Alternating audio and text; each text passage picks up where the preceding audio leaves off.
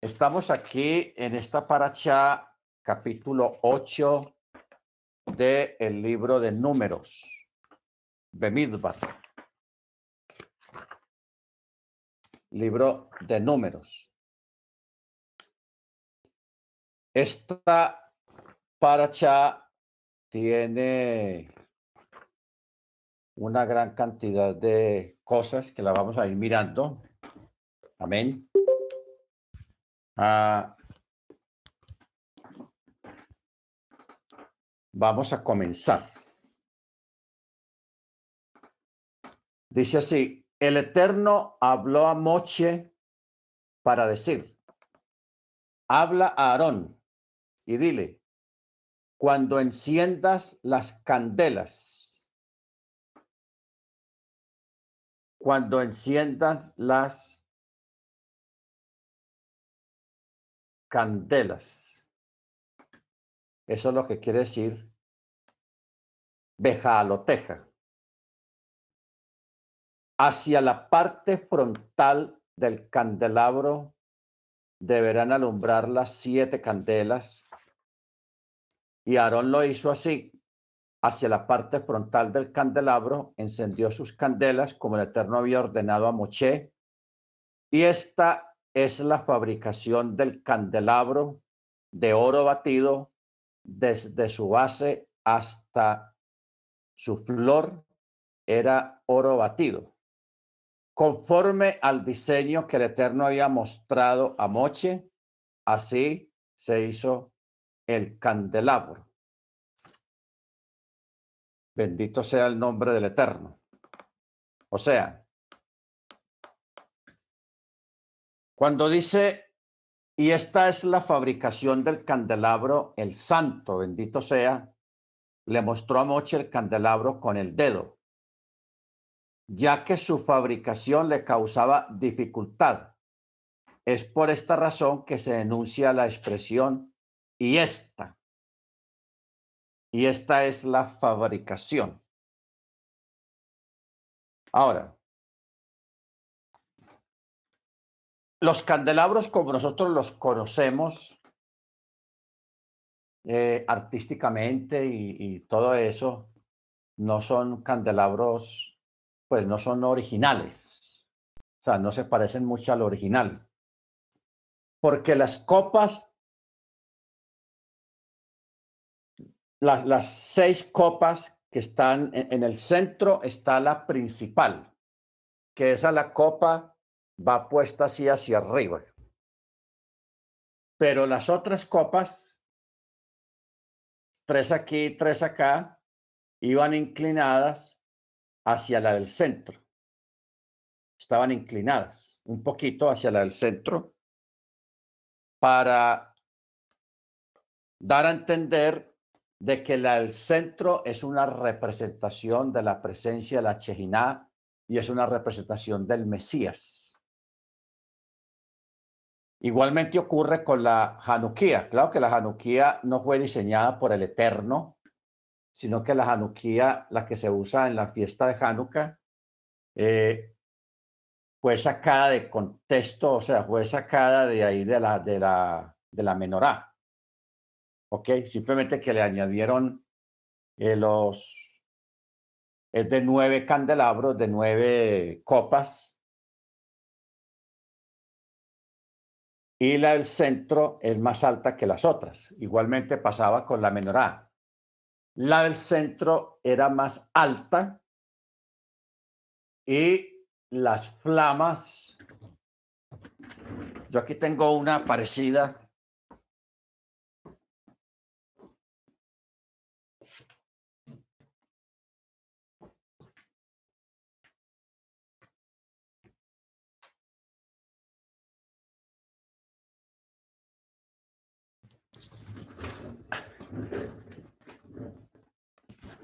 Es una, esta es una, algo parecido. La del centro es más alta.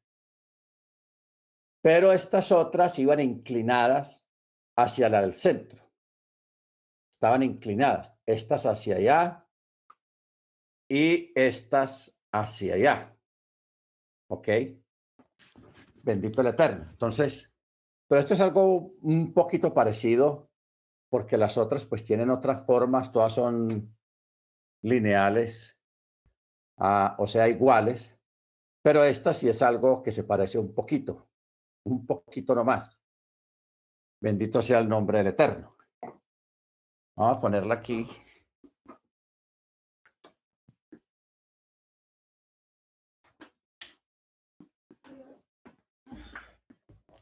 Bueno.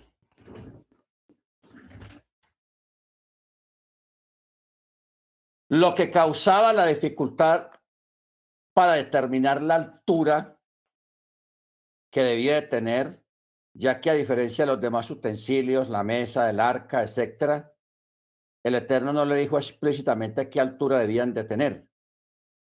Entonces, eh, por eso la altura la definió el mismo Aarón o el mismo Mochi.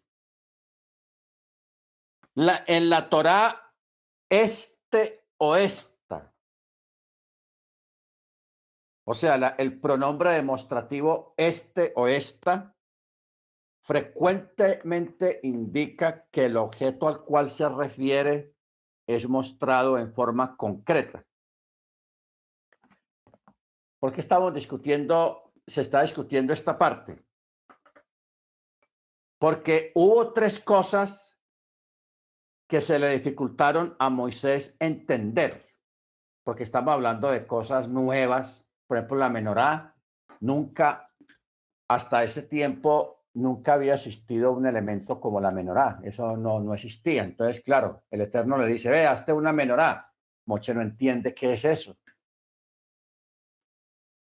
Por eso el Eterno eh, en el Ruach llevó a Moche al templo celestial, porque el templo celestial ya estaba ya hecho, ya estaba hecho. Y allá, pues lógicamente, ya estaba todo. Entonces el Eterno le mostró la menorá. Le mostró la menorá para que Moche la viera. Claro que la menorá que había ya no era en, en, oro, sino que era una menor, un fuego, era puro fuego marcando una menorá, pero era puro fuego encendido ahí, un fuego eterno. ¿Ok? Entonces, pero el Eterno lo tuvo que llevar allá para que lo viera, la viera y de ahí sacara una, una copia, ya en forma literal en algo estable como lo es el oro batido. Por eso es que dice que lo harás de oro batido. Bueno, entonces hay tres cosas que el Eterno o que Moche no entendió. Primero, él no entendió el novilunio, novilunio. El novilunio, él no, no lo entendió porque en esa época pues no se tenía en cuenta eso de los novilunios y todo eso. ¿Qué es el novilunio? El novilunio es la luna nueva, pero no la luna nueva eh, cuando está llena, sino cuando apenas va a empezar a, aparecer, que primero aparece un hilito allá, esa es la, el novilunio. O sea, en esa época se les llamaba el momento en que nace la luna nueva. Luego está la diferencia entre animales puros y cuáles animales impuros. Moche no entendió eso tampoco. El Eterno tuvo que enviar un ángel para que le mostrara a Moche el, significado, cuáles eran cómo distinguir los animales puros y los animales impuros. ¿Ok? Y eso aún todavía, si usted le pregunta a un, a un religioso importante de alguna religión allá afuera, que es un animal puro y que es un animal impuro, ellos no entienden todavía. ¿Por qué? Porque ellos están acostumbrados a comer de todo. Animales impuros y animales puros. Ellos están, o sea, ellos nunca, la gente de afuera nunca se ha sentado a establecer la diferencia entre lo que es un animal impuro y lo que es un animal puro. Nunca. Ellos comen de lo que se atraviese y de lo que eh, ande sobre la tierra. Y también lo, lo otro que no entendió fue lo del candelabro. Entonces, por ejemplo, en el libro de Chemot, de Éxodo 25:40, vamos a mirarlo. Éxodo 25:40.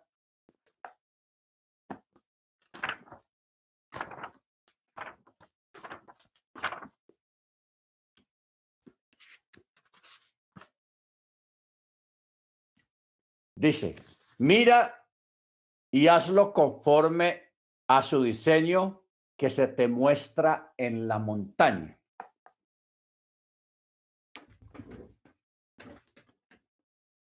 O sea, se está refiriendo a la menorá. Se está refiriendo a la menorá. Entonces, Rachi, hablando de eso, él dice, mira, he aquí en la montaña el diseño que yo te muestro. Esto nos informa que a Mochia le resultaba difícil comprender la hechura del candelabro hasta que el santo le mostró un candelabro de fuego. Un candelabro de fuego. ¿Ok? Por eso se dice que se te muestra. Esta frase debe ser entendida tal como la traduce el, Targum. Que se te muestra en la montaña. Si el verbo meraj hubiera sido vocalizado con una patah debajo de la letra mem, su significado sería tú muestras a otros. Pero en este caso, está vocalizado con Hataf Kamatz, o sea, la, la A está debajo de la primera letra del alefato hebreo.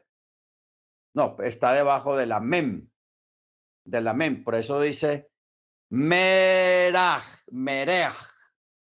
Se lee así. Si se leyera Meraj, se leería tú muestras a otros, pero se escribió Mereaj, Merej que quiere decir como se te mostró en la montaña. ¿Ok? Porque en este caso, las, las vocales determinan la pronunciación y determinan en el texto hebreo, determinan la pronunciación y determinan la forma como debe ser vocalizada. Baruachén, por eso es que el, hebreo es un, un lenguaje, un idioma poco complicado, porque se puede cambiar el sentido de la palabra a que diga otra cosa diferente, todo dependiendo de cómo están las vocales, cómo está vocalizada. ¿Ok? A raíz de esto es el enredo y el problema que existe actualmente en el mundo acerca de la pronunciación del tetragramatón y la pronunciación del nombre del Mesías. Porque hay personas que lo, lo leen vocalizada de una forma y otros lo leen vocalizada de otra manera. ¿Ok? Entonces, cada uno eh, asegura tener la razón. Cada uno asegura tener la razón. Y pueden tener la razón. Entonces, cada cual eh, basa su vocalización de acuerdo a las muestras arqueológicas que haya encontrado. Y claro, se van a encontrar muestras arqueológicas que avalan lo uno y que avalan lo otro. ¿Por qué viene esta discrepancia arqueológica? Por asuntos lingüísticos en, en, diferentes regiones, porque ustedes saben que el judaísmo fue disperso, se dispersó a muchos pueblos donde habían muchas lenguas, muchos idiomas diferentes. Entonces, eh, en, en, una, ustedes saben muy bien que en unos idiomas las vocales no suenan iguales. No suenan iguales, especialmente en el inglés. Las vocales no suenan iguales al castellano, ni al francés, ni al alemán. Entonces los judíos que se fueron criando, por ejemplo, eh, si yo le digo al hermano Michael, al Álvaro, a eh, Erika, le digo, hermano, entonces si yo eh, digo una palabra en castellano, ¿cómo suena en inglés? Entonces yo me no, la, la A se pronuncia de esta manera, la I se pronuncia de esta otra manera, la O se pronuncia de esta otra manera, porque las vocales cambian en, el idioma inglés, cambian mucho a cómo se pronuncia en castellano. Entonces, ¿qué ocurre con esto? Si yo digo Yasúa, si yo digo Yasúa, que las consonantes nunca cambian, tienen que estar ahí siempre. Pero la fonética me va a sonar diferente. Entonces, si yo le digo al hermano Michael, por ejemplo, hermano Michael, si yo digo Yasúa en inglés, ¿cómo se pronunciaría esa palabra? No traduciéndola al, inglés para decir chisas, no, sino en la, en la fonética, en la pronunciación, teniendo en cuenta las vocales. ¿Cómo lo diría usted, hermano Michael? Ya, si yo digo Yasúa.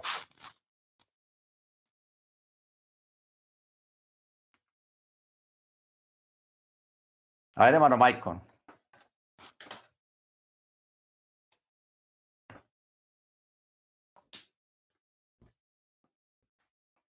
Usted escríbalo en un papel.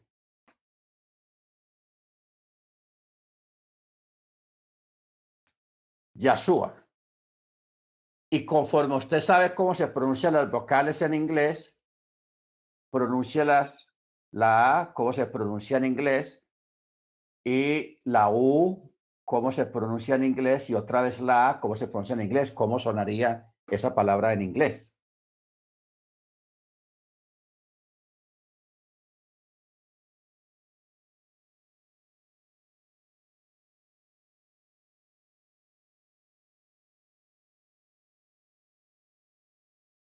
Mano Michael, ¿sí la, la agarraste?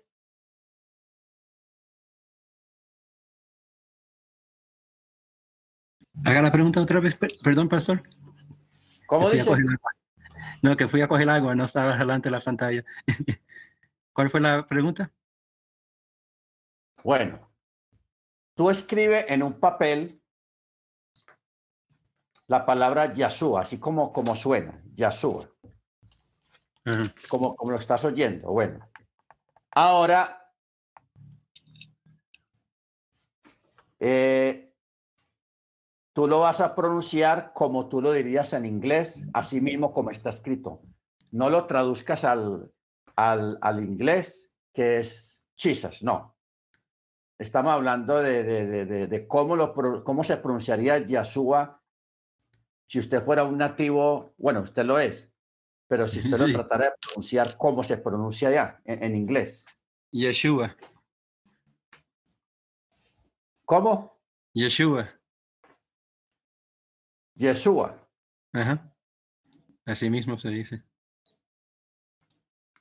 Bueno, ten, en cuenta que la A en inglés suena A, ¿cierto? ¿La E? No, Yeshua. Eh, si la quiere así, tiene que convertir la E en una A. Entonces se convierte en Yeshua o Yashua. Como Joshua. Que verdad en, en inglés si usas el nombre moderno sería Joshua, no, no Jesús. Sí, claro, pues yo me estoy refiriendo, eh, estamos refiriendo a la parte lingüística en el sentido de que la A en inglés suena A, ¿cierto? Sí, pero depende, es, eh, hay una A fuerte y una que no es fuerte. Aquí sonaría fuerte porque está al principio. Yahshua. Eh, Yeshua. Shua, ajá, Shua. Eh, Shua es la salvación y la, la Y se, se dice así mismo. Ahora, esta, esta otra A que hay al final, entonces, ¿cómo sonaría la, la, la última A en inglés? Así mismo, como se, como se pronuncia la letra A, Yeshua. Ah, ok. Muy bien. Gracias, hermano Michael. No, de nada. Lo que pasa es que estamos aquí explicando eh, los problemas que hay actualmente en todas partes con la pronunciación del tetragramatón y con la pronunciación de el nombre de Yeshua. ¿Ok? Entonces, por ejemplo, un judío de Israel, nativo de allá, se va para Estados Unidos. Entonces él tiene una Tanakh que está, que tiene las patak, o sea, tiene las vocales debajo puestas. Entonces, cuando un americano, nativo americano, va a leer ese documento, otro judío americano va a leer ese documento, él no lo va a pronunciar como lo pronuncia el nativo de allá, sino que lo va a pronunciar a como él toma y pronuncia las vocales. Entonces, ahí es donde cambia la vocalización, o sea, la pronunciación de las palabras. Ahora, si nosotros supiéramos algo de alemán, de alemán, en Alemania, en el idioma alemán ocurre lo mismo fenómeno, que allá las vocales no suenan igual a como suenan en inglés ni como suenan en español. Entonces, si llevamos la palabra Yahshua escrita en un papel y le decimos a un alemán, ¡eh! Alemán, eh, pronuncia esto, esta, esta palabra, ¿cómo la pronunciarías? Va a haber una pronunciación muy diferente, hermanos. Lógico. ¿Por qué? Porque él la va a pronunciar y va, a pronunciar las vocales de acuerdo a la fonética, como suena la A, la E, la I, la O y la U. Así las va a pronunciar él. Entonces, claro, no va a decir Yahshua ni Yeshua, sino que él, le va a dar otra entonación. Entonces, de ahí es donde viene el enredo que mucha gente no entiende acerca de la pronunciación del tetragramatón del nombre sagrado y la pronunciación de ah, el nombre de Yeshua, el nombre del Mesías. ¿Ok? Baruch Ahora, porque es que hoy en día hay personas que alegan y realegan, hermanos, que de verdad que eso es falta de sabiduría, porque yo no alego eso. Dicen que el que no pronuncia unos dicen que se tiene que pronunciar Yahoshua, que así tiene que ser, que el que no lo haga así no está haciendo nada, está perdido, está embolatado y está en un error. O sea, se pegan así de esa manera. Y otros que tiene que ser Yahshua, que tiene que ser así, el que no lo pronuncia así no está haciendo nada, está perdiendo el tiempo, etcétera, etcétera, etcétera. Entonces, esas son personas, hermanos, que se fanatizan y, les, les, dan un estudio, porque eso les dan un estudio acerca de ese tema y, se pegan de ahí, piensa que ese estudio es irrefutable y es único y que tiene la única verdad. Y están equivocados. ¿Por qué? Porque son personas que no han entendido el enredo de las fonéticas y de las lenguas y de los idiomas, las diferentes pronunciaciones que hay en el mundo en una misma palabra. Porque si tú, si tú le escribes a un alemán, Yahshua, esa palabra así, así la escribes, Yahshua, y le dices a un alemán, oye alemán, léalo, él no va a leer Yahshua. Porque la A la va a pronunciar diferente, la U la va a pronunciar diferente y la otra A la va a pronunciar diferente también. Entonces, ¿usted qué va a hacer? Si usted es fanático, le dice, no, alemán, así no, se, se dice Yahshua, porque así lo pronuncia en castellano. Y el alemán dice, oh, entonces, ¿qué, qué vamos a hacer? Entonces, ¿cómo, cómo, ¿cómo pronuncio? Tú me dices que pronuncia en alemán y yo te lo estoy pronunciando en alemán. ¿Cuál es el problema? ¿Ves? Entonces, nosotros legalmente hemos adoptado en cuanto al nombre de, de Yeshua, del Mesías Yeshua. Ahora, no porque yo diga o nosotros digamos de que esa es la forma correcta y que los demás estén equivocados. No, nosotros no decimos eso, de ninguna manera, ni usted lo diga tampoco. Nosotros lo adoptamos esta pronunciación porque es la forma eh, sefardí. La forma sefardí de pronunciar el nombre de Yeshua, de los sefardíes. O sea, los sefardíes son los judíos más antiguos que hay históricamente, que son los judíos españoles, los sefardíes. Y usted dirá, no, pero es que España es muy nuevo. No. El nombre España es un nombre moderno. Pero en la Biblia, antiguamente en la época del primer siglo, o sea, la época de Yeshua y la época de Pablo, España se llamaba Sefarad. Así se llamaba España, Sefarad. Por eso es que decimos sefarditas, Sefarad. Incluso Pablo escribió una carta, en una de las cartas menciona a los hermanos, eh, a ver, hermana Beatriz dice que, ah, se fue. Ah, en alemán se escribe Hechua, Hechua. Así se escribe en alemán, Hechua. ¿Se da cuenta? Entonces, ahí está la, e, el asunto. Luego el hermano Álvaro pone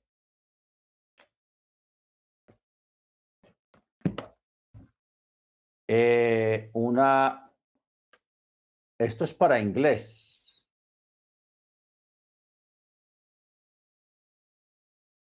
O en chino, porque dice chino simplificado.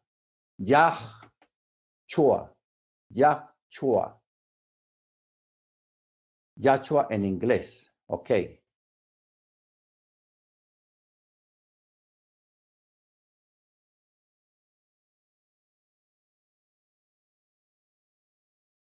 En los diferentes idiomas. Ah, está interesante eso. Gracias, hermano Álvaro. Entonces, hermanos, e-, es bueno tener en cuenta esto porque el, apóstol Pablo, él llegó posiblemente, o sea, no hay, él menciona de que él va a ir a España y saluda a unos creyentes en Yeshua que ya estaban en España, en Sefarad, perdón, porque él menciona Sefarad, porque así era como se llamaba esa, la península ibérica en aquel tiempo, se le decía Sefarad, España. O sea que allá en España hubieron creyentes en el primer siglo en la fe en Yeshua, en Sefarad. Mire usted hasta dónde van las cosas. ¿Ok? En Sefarad.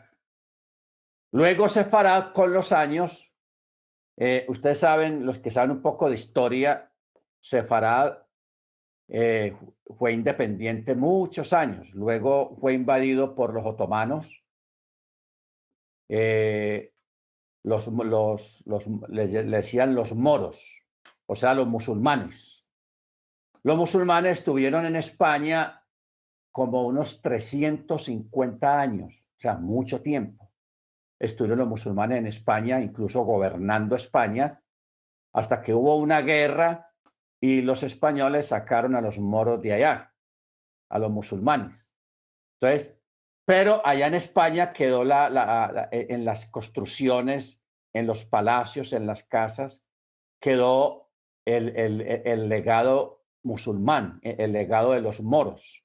O sea, la forma de esos mosaicos, esos baldosines y esas, todas esas cosas de baldosines, eso, eso viene de los moros. Entonces, por eso España es un país que tiene Ah, tiene tres culturas. Primero, la cultura española típica de allá. Luego, la cultura judía, porque allá en España hubieron miles y miles, millones de judíos que vivieron allá, que fueron españoles por generaciones hasta este tiempo. Entonces los judíos también dejaron su cultura allá, la construcción oriental, la construcción tipo judía. Por eso Usted va a las principales ciudades españolas, las más antiguas, Barcelona, Madrid, Toledo, eh, Valencia, y usted vaya de turismo, usted puede preguntar, ¿dónde están las juderías? ¿Qué son las juderías? Donde vivían los judíos. Y usted va a ese sector y usted ve calles todavía eh, a la usanza judía, ve menorás grabadas en las piedras, las menorot, menorás y, símbolos judíos en, en las calles y los nombres de las calles son nombres judíos. ¿Por qué? Porque ahí, están, ahí vivieron los judíos cientos de años en España. Luego viene la, la, la, la herencia que dejaron los moros, o sea, los musulmanes. Eh, allá le decían los moros, los musulmanes. Entonces, por eso es que de, de esa variedad de grupos se levanta la música flamenca, la música gitana, y la música ladina. La música gitana, que es una mezcla del flamenco, esa es una música del taconeo en el piso, eso es una mezcla de, de, moro, o sea, de musulmán, con español. Y la música ladina, que es la música sefardí, la música judía mezclada con la música flamenca, y la música eh, española. ¿Ok? Por eso es que los cantantes españoles y la cultura musical de España es una cultura muy rica. Y, usted mismo sabe que han salido grandes cantantes modernos, pues de estos últimos 70 años han habido unos cantantes que han expresado esa cultura, la cultura mora, la cultura española y la cultura ladina. ¿Se da cuenta?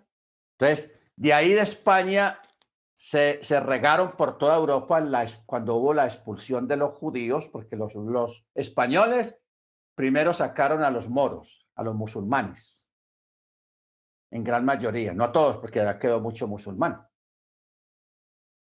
Pero también luego sacaron a los gitanos, a los judíos y, también a los gitanos. Los gitanos se regaron por toda Europa porque aunque no guardaban Shabbat ni, ni tenían la Torá, los gitanos tenían costumbres sefardíes, costumbres judías, los gitanos. ¿Ok? Bendito su nombre. Costumbres judías en cuanto al matrimonio, en cuanto a la, vida grupal, de estar todos juntos, creando, sus propias leyes, y tienen algunas fiestas y festividades que son netamente bíblicas, o sea, vienen de la escritura. Por eso es que Hitler, eh, uno tiene que estar empapase de esto porque uno, hay gente que dice, no, Hitler mató 5 millones de judíos, no todos eran judíos. Hitler, el blanco de Hitler era los judíos, los gitanos, porque él también odiaba a los gitanos, a la, cultura gitana. Ahí murieron millones o miles y miles, miles de, gitanos murieron también ahí, que la gente los entregaba. Porque Hitler sabía que los gitanos venían de los judíos, una mezcla de judíos con, con moros. ¿Ok? Lo que nosotros recordamos aquí, al menos en Colombia y en México, no sé, de los gitanos, eran unas muchachas altas con cabello largo y unos vestidos anchos de colores que se lo pasaban parando la gente en el centro de la ciudad que para leerle la mano. Tenía una pañoleta de colores también. Y, oye, muchacho, hablaban con ese acento español. Ven, yo te leo la mano. Yo te quiero leer la mano. Entonces, que para leer la suerte de la mano y todo eso, ese es al menos el recuerdo que yo tengo de los gitanos aquí en Colombia, que todavía los hay, pero no tan típicos como hace 40 años aquí en Colombia, que ellos salían a la calle, esas muchachas altas, unos vestidos anchos, eh, al estilo de las sevillanas en, en, en, en España. Porque las sevillanas, ese es el traje típico de las sevillanas allá en España, en Sevilla. Bendito sea el nombre de Eterno. No sé, hermano Ángel, si allá en, en México, eh, o hermana Jennifer, están también los, los, los gitanos. ¿Allá también hay gitanos o no hay gitanos, hermano Ángel? Sí, aquí en Veracruz sí, sí More, este, por lo regular este, van mucho a las playas, efectivamente para leer la suerte de los demás. Pero sí, sí hay. Pero como una comunidad, honestamente no sabría decirle. En la Ciudad de México tengo entendido que sí. Ah, para que vea que en, México también hay. Esas personas, esos gitanos, son gente errante, como llaman también a los judíos. Usted sabe que los judíos típicamente les dicen el judío errante. Ese es un nombre que le acuñaron por las expulsiones que históricamente siempre han habido en contra de los judíos, que los expulsan de un país, aunque son, nacieron ahí, se criaron ahí, y pueden haber tres, cuatro, cinco generaciones, pero hay momentos en que el catolicismo presiona. ¿ah? Eh, el catolicismo presiona para que lo saca, porque el, el catolicismo, el clero católico, estamos hablando de los jerarcas católicos, ellos sí saben quiénes son los gitanos.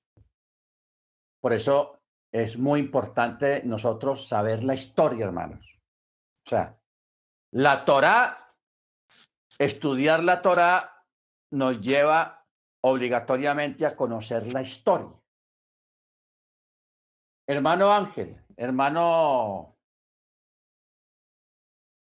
eh, hermano Freddy, a ver si a conseguir el texto donde Pablo habla de separar, porque eso está en la escritura, en las cartas donde habla, es, menciona a Sefarad. O sea, los hermanos de Sefarad. A ver si me buscan el texto, es tan amable para que lo, lo tengamos acá. Yo no sé si usted sabía que Sefarad es España. Por eso decimos sefarditas. Por eso nosotros, eh, a nivel de la pronunciación del tetragrama y en la pronunciación del nombre del Mesías, Yeshua, lo hemos adoptado de los sefarditas de los sefartitas, porque los sefartitas son gente que viene, o sea, tiene una historia más definida, más expuesta, porque mire usted, en la época del 1500, de, lo de Cristóbal Colón, el famoso descubrimiento de América, ya en España llevaban los judíos viviendo en España más de 700 años. Ojo con eso, más de 600, 700 años llevaban los judíos en España, tranquilos, ellos con su chabá y todo normalmente. Entonces vino la envidia porque los judíos, eh, la mayoría de los judíos eran ricos, manejaban la banca, manejaban el comercio, manejaban los barcos, manejaban el oro, manejaba muchas cosas. Y aparte de eso, los judíos eran tesoreros de, virreinatos, de reinatos allá en el mismo España, porque España antiguamente estaba dividido. ¿Cómo así, hermana Beatriz? ¿Qué es lo que no entiende?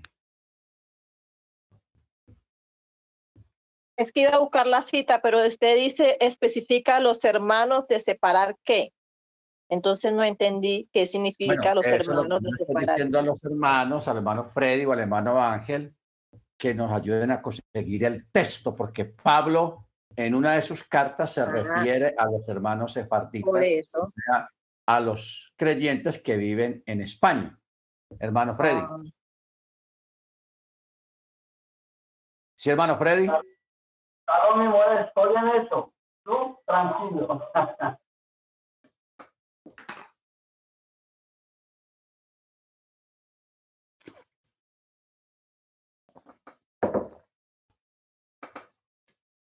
O sea, estamos hablando de que España, hoy en día lo que se llama España, en la época del primer siglo, no se llamaba España, sino que se llamaba Sefarad separada, así se llamaba España. Entonces, como allá habían tantos judíos que llevaban decenios y decenios y centurias viviendo en España, hermano Ángel. Es Romanos, Romanos 15, 24. Eso es. Así se, se habla. Romanos 15.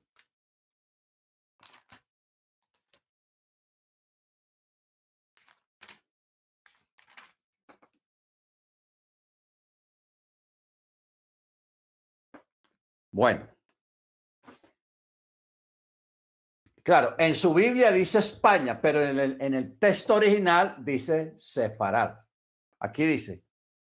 Pero leámoslo a partir del verso 23. Dice, pero ahora no, no teniendo ya lugar en estas regiones y teniendo desde hace muchos años ferviente anhelo de ir a vosotros, espero visitarlos cuando viaje a España, porque espero veros al pasar y ser encaminado allá por vosotros cuando primero haya disfrutado un poco con vosotros, tomando vino y, el asado español, que es lo famoso. Bueno, si nosotros vamos al texto Romanos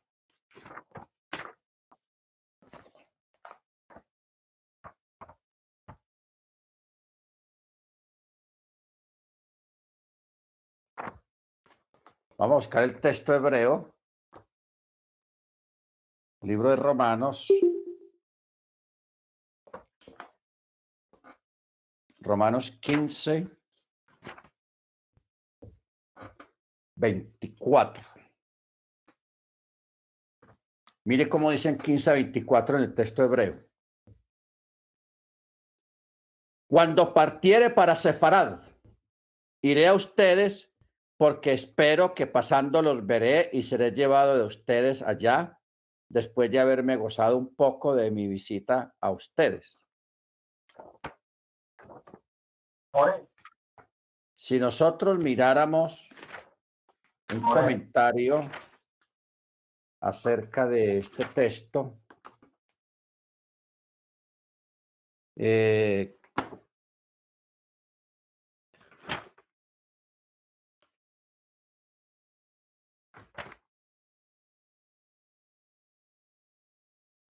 Ahora, dice, España y Roma fueron áreas de conocida migración israelita profética, como se ve en el libro de Abdías, porque en, el Antiguo Testamento también habla de Sefarad. Vamos a mirar en Abdías 1.20, profeta Abdías.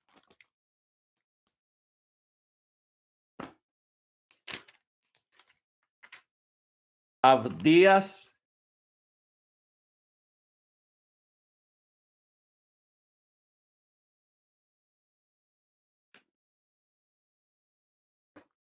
Mire cómo dice. Aquí sí está más claro. Abdías 1.20 dice, es una profecía, dice, y los exiliados de este ejército de los hijos de Israel, que están entre los cananeos hasta Sarepta, que están y los exiliados de Jerusalén que están en Sefarad, o sea, en España. En Sefarad poseerán las ciudades del Negev. ¿Ok? Las ciudades de el Negev. Amén.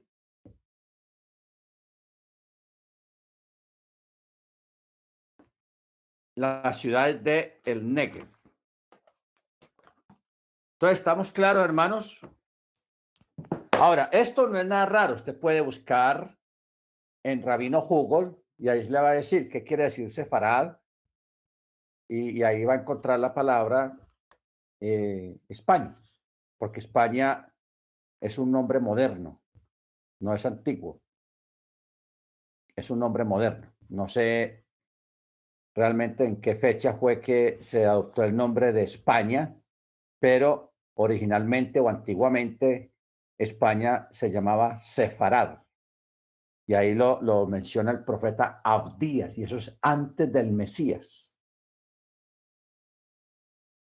Entonces, por eso nosotros, los que vivimos aquí en América y parte de los europeos, porque eso es lo que yo estaba hablando hace un momento, cuando hubo la expulsión de los españoles de España en el año 1500, que los, los españoles, españoles les dio celos, envidia de los judíos porque económicamente estaban arriba y eso les dio miedo. Algo parecido a lo que pasó en Egipto. Les dio miedo. Entonces, porque a los tesoreros reales, judíos, los que manejaban el comercio judío, los mejores médicos y científicos que habían en España eran judíos. Todos los españoles dijeron, no, esta gente, estos judíos nos van a, desbancar. De pronto se rebelan contra nosotros. Lo mismo que pensaron los, los egipcios cuando los judíos se multiplicaron en Egipto. Entonces, convencieron a los reyes católicos para que expulsaran a los judíos. Por eso fue presión del catolicismo, del papado. Los el papado presionó a los reyes de que había que expulsar a los judíos, que porque si no se iban a adueñar, en fin, inventaron un cuento ahí y esarbezaron a la, a la gente española, les metieron miedo en contra de los judíos, entonces por eso hubo la expulsión. Dentro de esa expulsión, Colón vino con muchos judíos prestantes en esos barcos y se vinieron para acá, para las Indias, lo que llamaban ellos las Indias Occidentales, o sea, América. Pero los que venían en esos barcos, que la pinta la niña de Santa María, eso es puro cuento que inventó el catolicismo para ellos justificar y llevarse las credenciales de que ellos fueron amistosamente y cariñosamente a colonizar a, América y trajeron la religión y trajeron, bueno, todo el cuento que usted conoce, que eso es lo que se enseña en las escuelas en primaria. Por eso es puro cuento chino. Todo eso es mentira. Pero otros judíos huyeron hacia Europa, porque ustedes saben que España está pegado de Europa.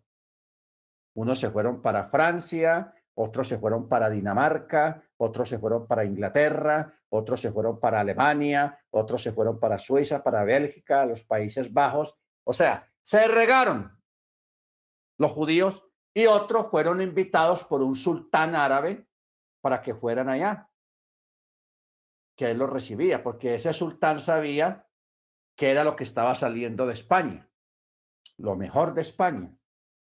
No estamos hablando de los futbolistas o cantantes o deportistas, no. Los mejores médicos, los mejores cirujanos, los que manejaban el comercio, la banca, los que manejaban, eh, administraban cosas reales. O sea, la gente inteligente, la gente que produce, la gente que hace multiplicar las cosas, eran los judíos y por eso el sultán, este sultán árabe, los invitó. Vengan para acá, españoles, los que quieran, judíos, vengan para acá. Y él dijo un dicho que eso fue una sentencia para España. Él dijo, los españoles, los reyes españoles no saben el daño que se han hecho, que se han hecho ellos mismos al expulsar a los judíos. Y claro, de ahí en adelante vino una declive. España declinó porque ellos pensaron, ah, son nosotros también sabemos manejar estas cosas. Nosotros manejamos el comercio, manejamos la medicina, manejamos... O sea, hay personas, hay gente afuera que piensa que la bendición, la unción y el don que el Eterno le da a una persona, cualquiera lo puede hacer también. No, cuando es un don que viene de parte de lo alto, de parte del cielo, de parte del eterno, eso, esos dones son inimitables. Y ahí aplicamos la palabra que siempre hemos dicho en referencia a los egipcios cuando trataron de, de cruzar también el mar. Que ellos dijeron, si esos judíos pasaron por ahí, nosotros también pasamos. No, señor, porque ese camino lo abrió el cielo, lo abrió el eterno. Y ese camino no es para todo el mundo. Tenga usted claro eso. Si usted tiene un don, si usted es consciente de que usted tiene una gracia del Eterno, si usted tiene un don del Eterno, eso es suyo y eso es inimitable. No le vaya a decir a otro, haga como yo. Porque eso no sirve así. Es usted el que tiene el don, no los demás. Es usted el que tiene esa gracia del Eterno, no los demás. Porque es que hay gente que si quiere ser como usted, quiere hacer como usted porque a usted le va bien. Entonces usted le dice a la gente, no, vea, haga como yo hago. Y, uno ignorantemente a veces dice eso, pero, pero eso no, no está bien. Eso no es como haga como yo lo hago. ¿Por qué? Porque es que a usted le va bien en esa área usted está bien en esa área por pura bendición del Eterno y porque eso es gracia y eso es un don que viene del cielo. Y Isaías lo dijo muy claro, por este camino solamente caminan los redimidos. Y un redimido, por torpe que sea, no se extraviará de él. Y por ese camino no pasará león, ni fiera subirá por él. ¿Ok? Y mire cómo dice, no pasará león. Y cuando la escritura habla de un león, está hablando de alguien con autoridad, pero no de parte del Eterno. Autoridad mundana, normal, de aquí de la tierra. Porque nosotros tenemos que aprender a separar lo que es la autoridad que viene del cielo y lo que es la autoridad que viene, que se da aquí en la tierra normalmente. La autoridad que viene del cielo es una cosa, y la autoridad normal que hay aquí es otra cosa. Baruch Hachén, bendito sea su nombre. Entonces, de ahí, hermanos, de esa expulsión fue que se, Europa se regó y se llenó de judíos, que de ahí fue donde Europa comenzó a crecer. Porque España o Sefarad era una potencia era una potencia. Pero después, cuando España expulsó a los judíos, dejó de ser potencia y ya las potencias económicas fue Turquía, Francia, Inglaterra, Alemania, Bélgica, Suiza, todos esos países, hermanos, se volvieron benditos. Entonces, la mayoría de todos esos judíos que hay regados en Europa son sefardíes. Son judíos sefarditas. Que de ellos fue que se desplazaron para más adelante para Israel, para Eres Israel, se establecieron allí, por eso la, la comunidad más fuerte que hay en el Estado de Israel hoy en día son los sefarditas los sefartíes. Ya lo siguen los askenazis y bueno, toda esa cuestión de otros, otras escuelas rabínicas, pero la, la que predomina es la sefardí. Entonces, yo quiero que miremos algo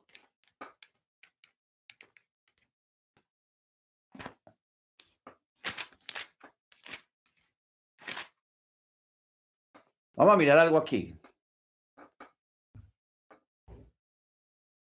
Vamos a hablar ahora de los judíos que llegaron aquí a América, Colón. En los primeros viajes llegaron a Cuba, llegaron a Dominicana, llegaron a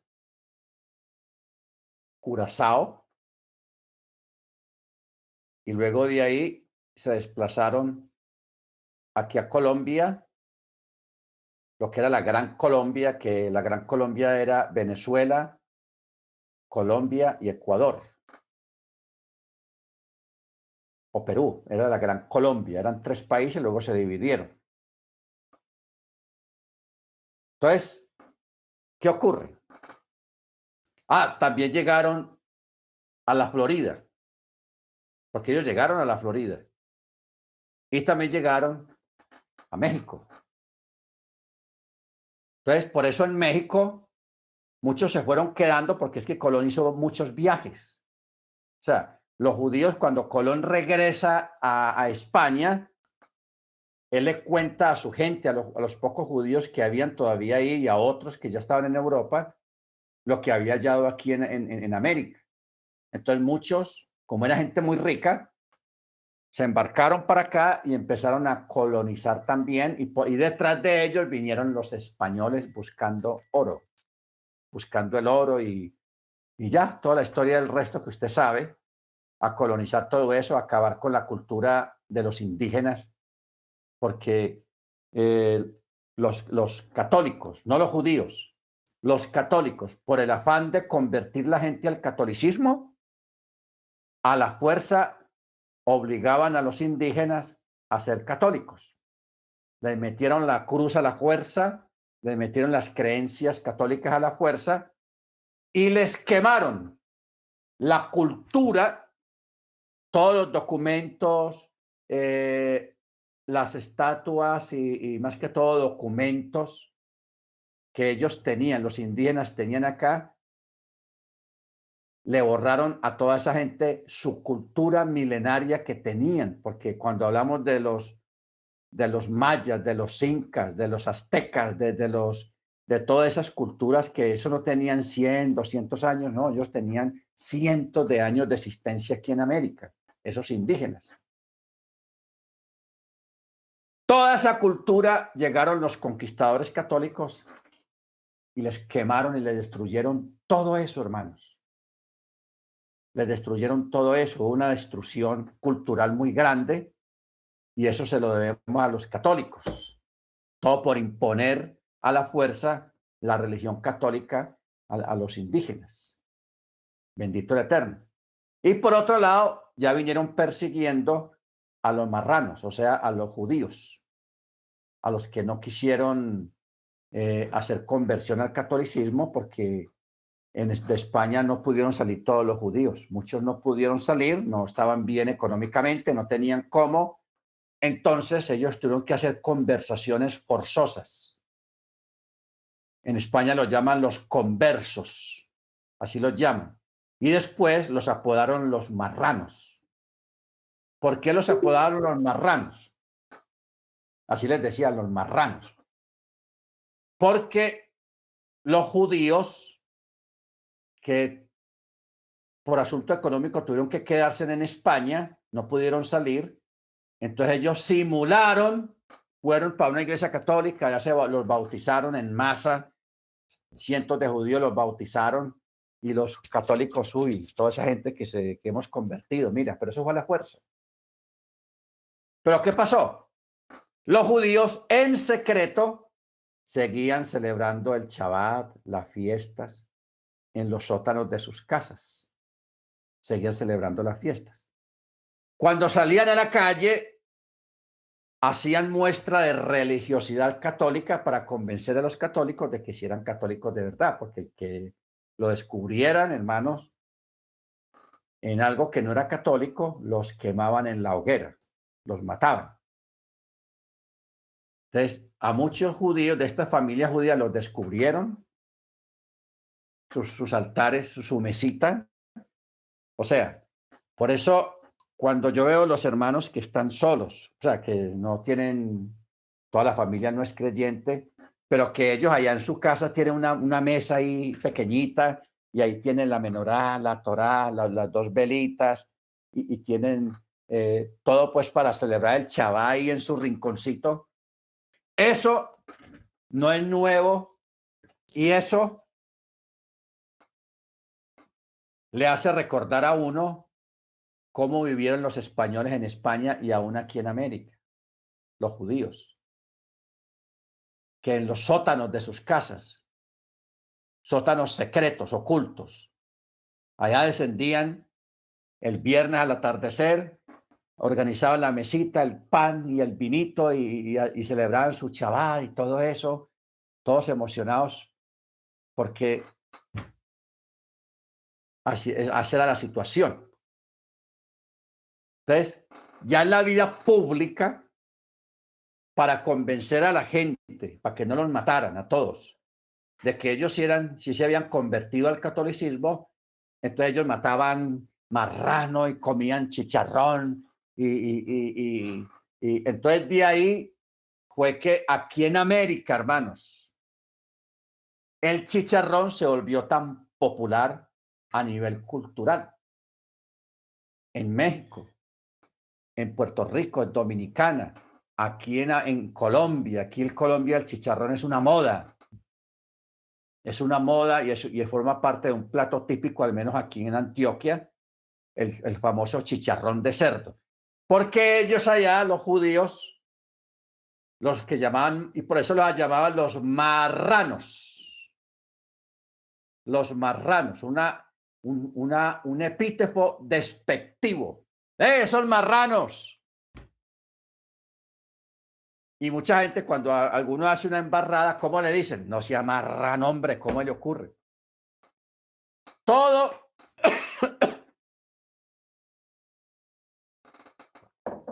Todo esto viene, hermanos, de esa situación, de los famosos marranos o de los conversos. Ahora, usted me pregunta, pero hermano, hay poder, ¿cómo así que, que, comer carne de cerdo, si la Biblia prohíbe el cerdo, eh, esos judíos cómo comían cerdo? Bueno, ahí vamos a la parte, a la alajá.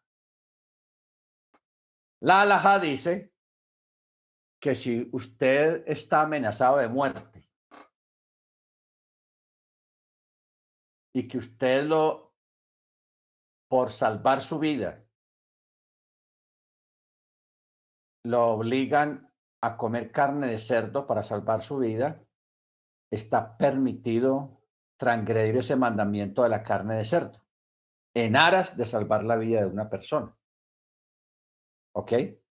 Ahora, no quiere decir que usted ahora vaya, no, hermanos, yo tengo una situación médica que esa situación médica me obliga a comer carne de cerdo. No me vaya a salir con ese cuento ahora. No vamos a salir con esos cuentecitos ahora. Eso es en caso de amenaza de muerte, como la que vivieron los españoles que no pudieron salir de España. Que los católicos les decían, el cura, tienes que comer carne de cerdo como una muestra de que eres convertido, de que eres católico ya. Si no, los matamos.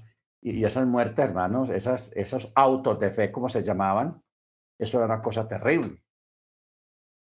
Cogían a esas familias, primero mataban los niños delante de los padres, los quemaban en una hoguera o los pasaban a espada y luego lo último ya mataban a los padres. O sea, hacían sufrir a los padres. Y eso es muy duro. Entonces, estos conversos lo que hacían más bien era ostentar religiosidad, ser muy religiosos y con la medallita y que la cruz y, a misa y, a comer chicharrón delante de la gente para que la gente viera que eran católicos. A ellos les tocó hacer así para sobrevivir. Entonces, eso llegó aquí también a América, porque el catolicismo también llegó aquí con la llamada Santa Inquisición, persiguiendo y buscando judíos hasta bajo las piedras. Entonces aquí también les tocó hacer lo mismo. A nivel religioso, la gente, y ahí salió la moda de, la, de, las marraneras, las marraneadas, a comer chancho en diciembre, los 31 de diciembre, y en toda fiesta que se respete aquí en Colombia y en México también, y en Perú y en Ecuador y en Venezuela, se, volvió de moda comer marrano, matar marrano. Todas las fiestas, no es como ahora, hoy en día se mata gallina o otra cosa, pero antiguamente era marrano para comer. ¿Por qué? Porque es una forma de exteriorizar algo para salvar la vida. Porque ahí estaba la Inquisición. Bendito el Eterno. Ahora, la gran mayoría de la población que hay aquí en América, que vienen con esos apellidos españoles, judíos, y usted sabe que todos los apellidos que terminan en EZ, Jiménez, Gómez, Fernández, Hernández, Gutiérrez, o sea, toda esa cantidad de apellidos son de judíos conversos que muchos no resistieron la presión y se volvieron católicos, y sus hijos se volvieron católicos, y así se fue la cosa hasta, hasta el final, hasta este tiempo. Entonces, la mayoría de, de los habitantes que hay acá son descendientes judíos sefartitas, judíos de España, que no son poquitos. Y mira el Eterno, hermanos, en su sapiencia. La palabra sapiencia quiere decir grandeza y que Él lo sabe todo. Mire, antes de que pasaran estos eventos, antes de Machía, antes de estas dispersiones, ya el Eterno vio el fin de los tiempos y por eso se dio en la molestia, hermanos, de poner un profeta, Abdías, y decir dónde cuando regresen los judíos a Israel, que eso no ha pasado todavía, a dónde los van a ubicar. Por eso él dice, los del Negev, los del Negev poseerán la región montañosa de Esaú. Los de la Céfela, la tierra de los filisteos, y poseerán el territorio de Efraín y el campo de Samaria, y los de Benjamín poseerán Galaad. Ahora, respecto a este texto que está en Abdías, eh, Abdías solamente tiene un capítulo. Aquí está hablando, por ejemplo, de este verso 19 hay que sacar un estudio. ¿Por qué? Porque estos son los que regresan de afuera, del exilio. Hay que saber de dónde son los del Negev, de dónde son los de Céfela, de dónde son los, los de Efraín, que son los desterrados también, los efraimitas, o sea, la casa de Israel, y los de Benjamín, ¿dónde están? que son los que van a poseer o van a vivir en el territorio de Galaad. Luego en el verso 20 dice, y los exiliados de este ejército, o sea, de este gran número de gentes, hijos de Israel, que están entre los cananeos hasta Sarepta, y los exiliados de Jerusalén que están en Sefarad, en España, poseerán las ciudades del Negev. O sea, Aquí está hablando los descendientes israelitas, conversos, convertidos, descendientes de los judíos sefarditas, los judíos españoles, cuando ellos regresen, o sea, cuando regresemos, poseeremos las ciudades del Negev, que son, son cuando habla de, de, de, de Céfela, las montañas de Saúl, el territorio de Efraín, los campos de Samaria y Galaad son territorios de Israel, territorios israelitas. ¿Ok? Entonces, todos los judíos de América, descendientes judíos de América de la casa de Israel, convertidos y con conocimiento, porque si usted le, le pregunta a un católico o a un cristiano evangélico, oye, ¿y tú sabes para dónde vas a ir cuando llegue el, retorno? Como si yo voy para el cielo, yo voy para tal parte. O sea, no saben nada. No saben nada de estas cosas.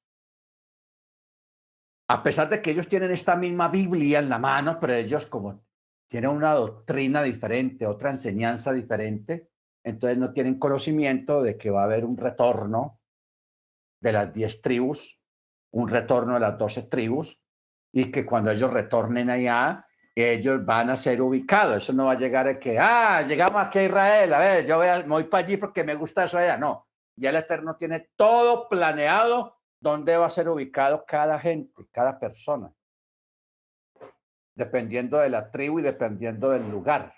En este caso, está hablando de los descendientes españoles, separados. ¿Dónde van a ser ubicados? En el Negev. ¿Ok?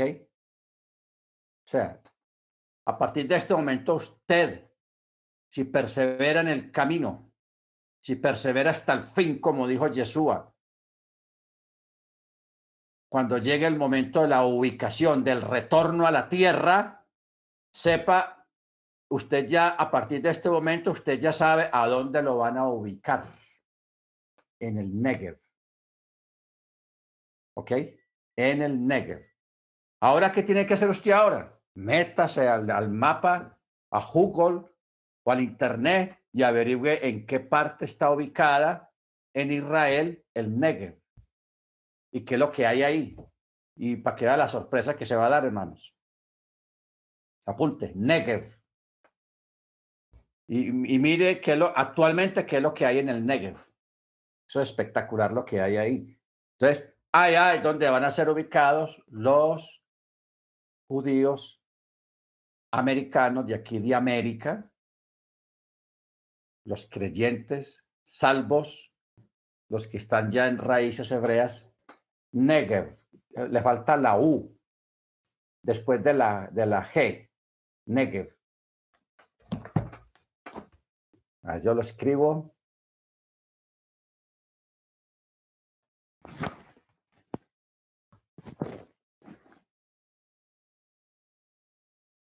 el Negev. Si está escrito en la, palabra.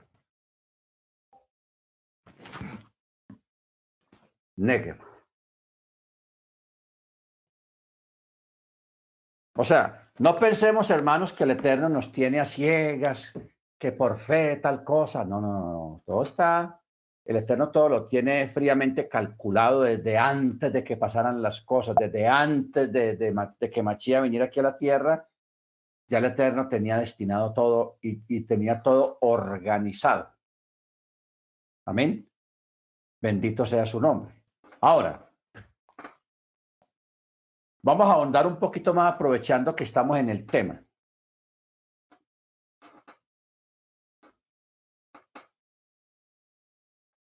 Los aborígenes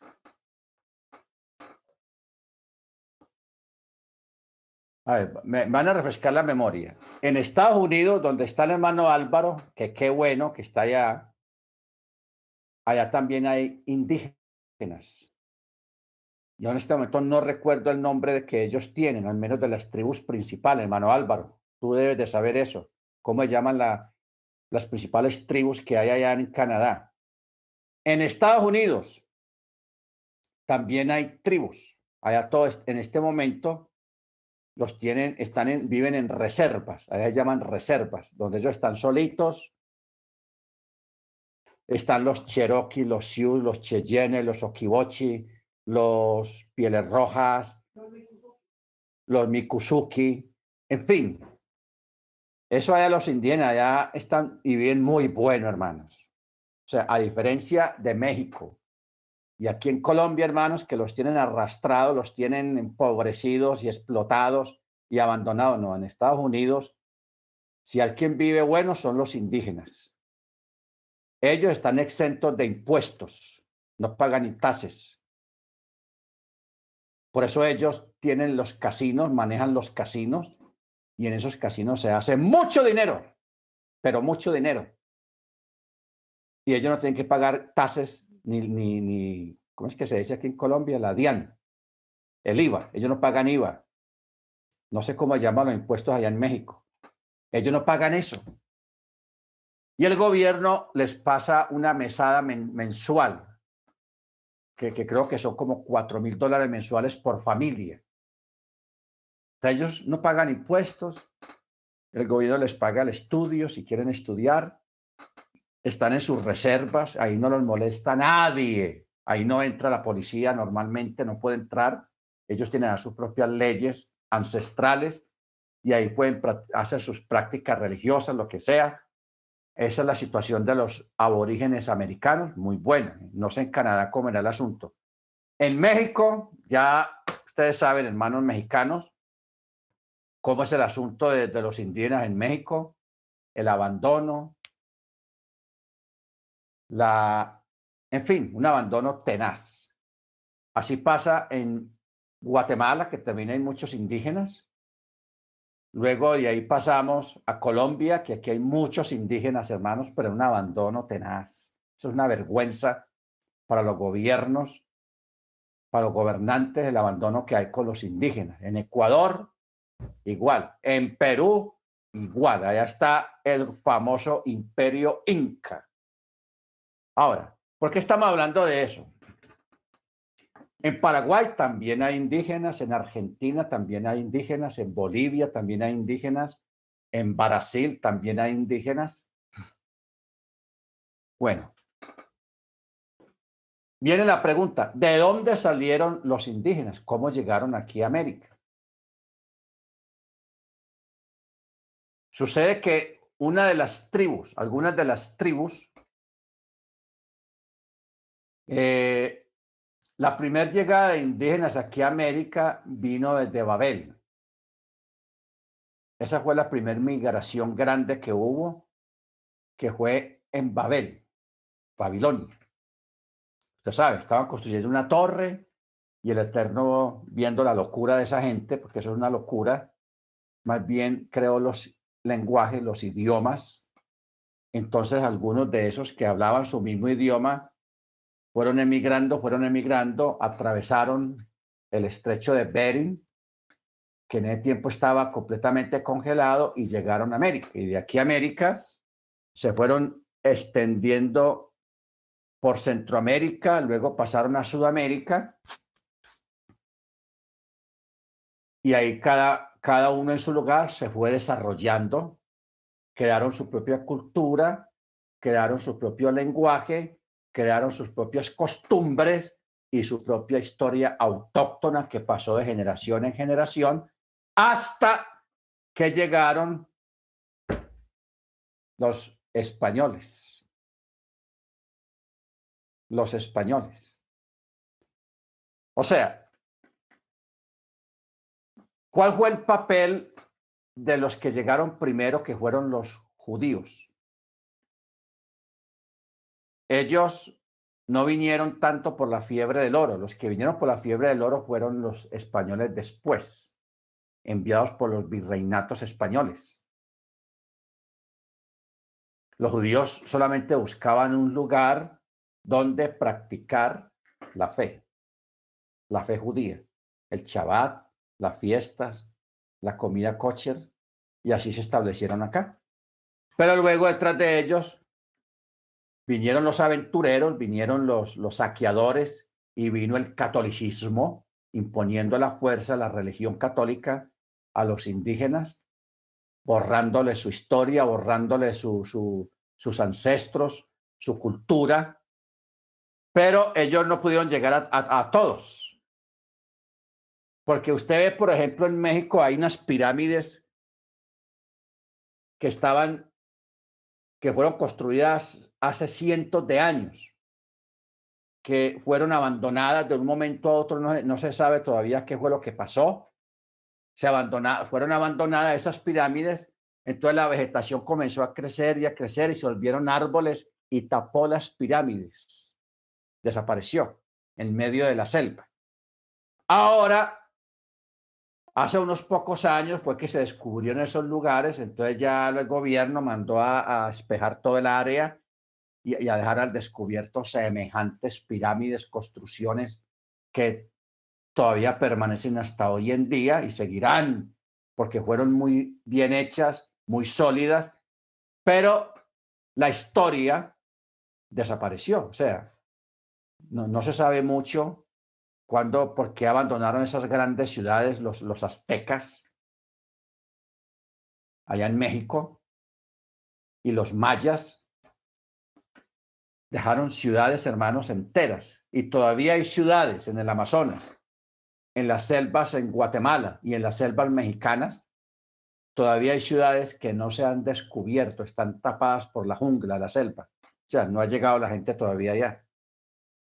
O sea que todavía hay mucha historia que rescatar. Ahora, ¿qué es lo curioso de todo y por qué estamos hablando de esto, de historia indígena?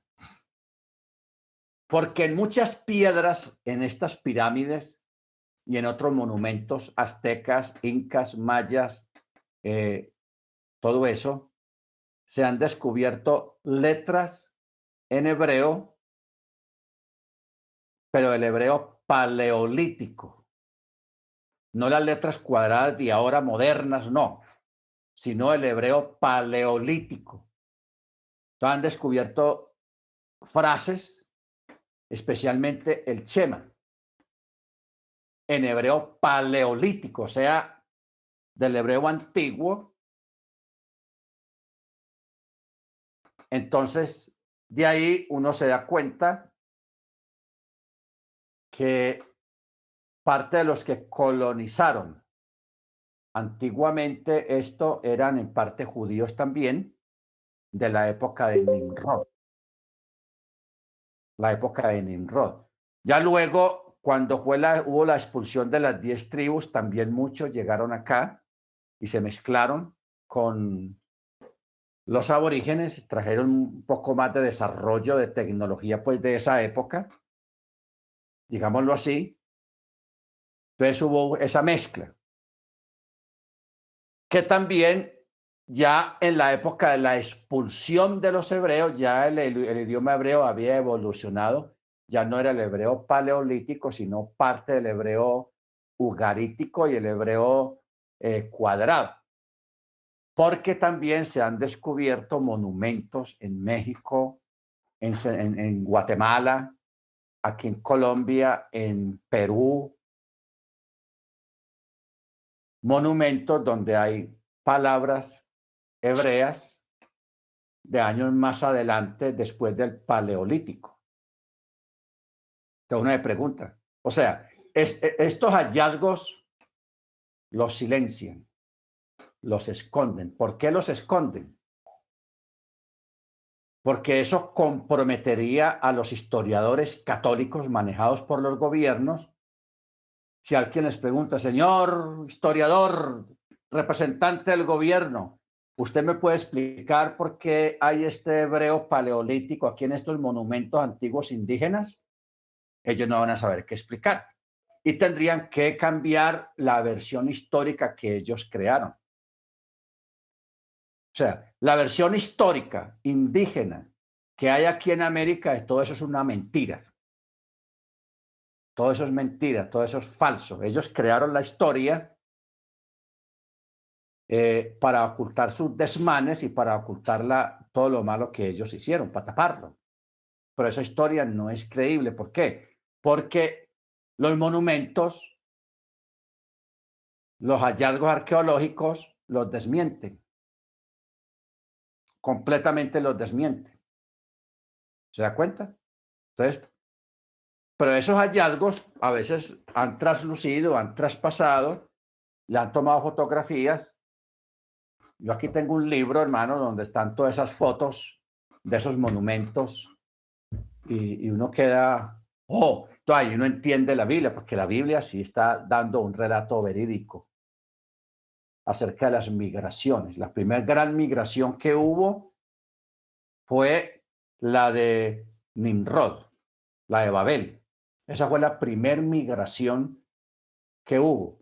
Ya luego hubieron otras migraciones eh, sucedidas a causa de las hambrunas, más que todo las migraciones israelitas, las migraciones árabes. Luego vino la expulsión, los asirios dispersaron a los judíos por todo el mundo también. O sea, cuando las diez tribus fueron dispersadas ya completamente por todo el mundo, salieron de ellos. Esa fue la otra. Y luego vino la migración del año 1500, la época de Colón, cuando los judíos fueron dispersados de España y unos se vinieron para América y otros se regaron por toda Europa. Incluso llegaron hasta Japón, o sea, a la, a parte del oriente y las islas asiáticas. Allá llegaron muchos judíos, porque en Japón antiguo hay judíos y en la China milenaria, antes de los de las dinastías, ya habían judíos allá, ya con rasgos chinos, pero judíos descendientes de los, de los que emigraron a esas tierras. Claro, usted le pregunta a un chino sobre eso y él dice, ah, no, no, no, no, no sabe nada. Porque, ¿qué pasa, hermanos? Yo creo que usted tenga en cuenta algo. Cuando un emperador o un gobierno invadía otro país, un imperio invadía otro país, una de las cosas que hacía era borrar la historia de ese país, era redescribir la historia, crear una historia nueva pero con una versión del invasor.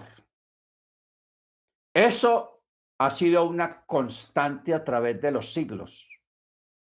Ha sido una constante. Por eso la mayoría de las historias que hay en cada país no son creíbles. Por esa razón.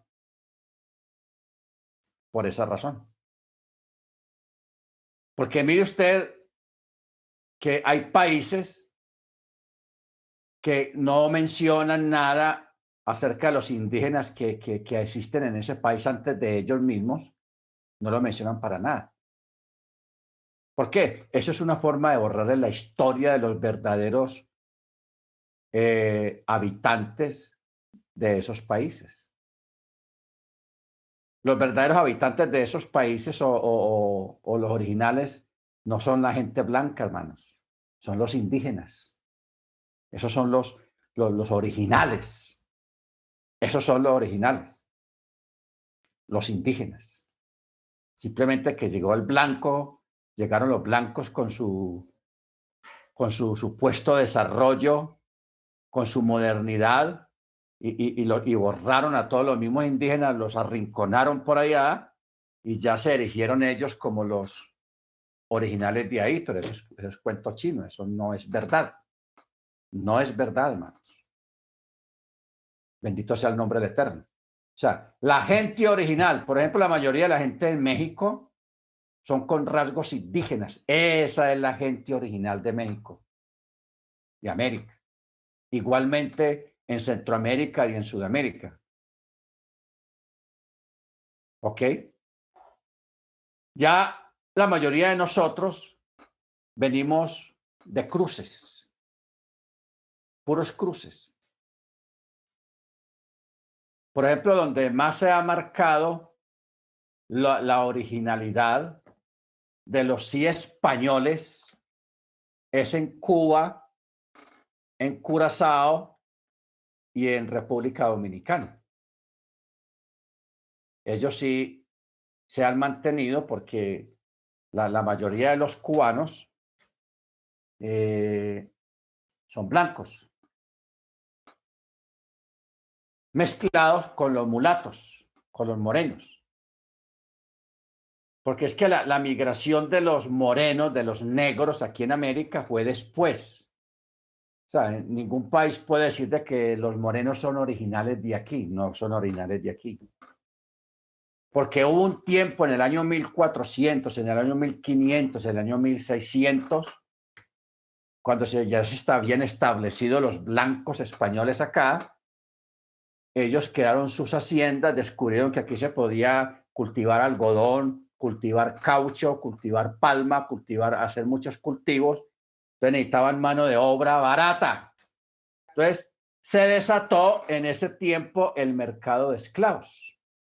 Había unos gente mala, porque eran malos de verdad, ingleses, franceses, o sea, la mayoría europeos, que se iban en barcos para África y llegaban a, las aldeas africanas y eh, a punta de, armas y de violencia obligaban a, los negros y los montaban en esos barcos, hombres y mujeres, y los traían para América, sea México, sea Centroamérica, Sudamérica, a Cuba, a Curazao, a República Dominicana, entonces ahí habían mercados de esclavos. Los grandes terratenientes que tenían grandes extensiones necesitaban mano de obra no barata, sino esclava, entonces compraban los esclavos para que trabajaban gratis, trabajaran gratis en sus haciendas, produciendo algodón, caucho, palmas, todo tipo de, cosechas.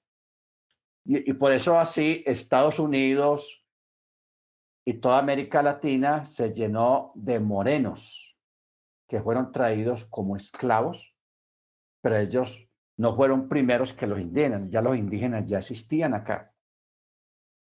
Ya con el tiempo se abolió la esclavitud y ya esos morenos se empezaron a cruzar con los blancos y los indígenas con los blancos y con los morenos. Por eso aquí hay un mestizaje en América, hay un mestizaje tenaz, mucho mestizo, de muchos cruces. ¿Ok? Pero ¿cuál es el detalle de todo esto? De que al Eterno su gente no se le pierde. Su gente no se le pierde. Porque, por ejemplo, mire que yo soy moreno, pero no soy moreno negro, porque mi mamá es blanca o era blanca. Y mi papá sí era un poco moreno, pues no tan moreno tampoco, pero sí venía de moreno y mi mamá era blanca, entonces aquí salí yo como un café con leche. Café con leche. Bendito el Eterno. Pero traigo la simiente de, de la madre, que es una simiente blanca. Porque mi papá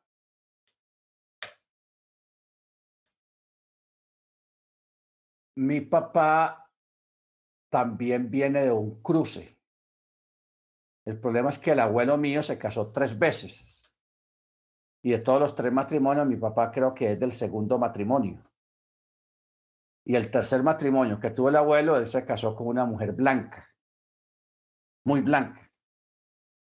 Emma se llamaba, que ya se murió también. Emma, bueno.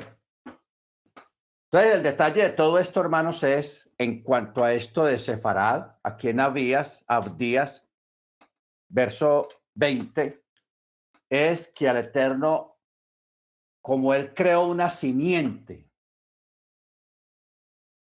y esa simiente es incorruptible, o sea, no se pierde a través de los tiempos, no importan las mezclas que hayan, la simiente permanece.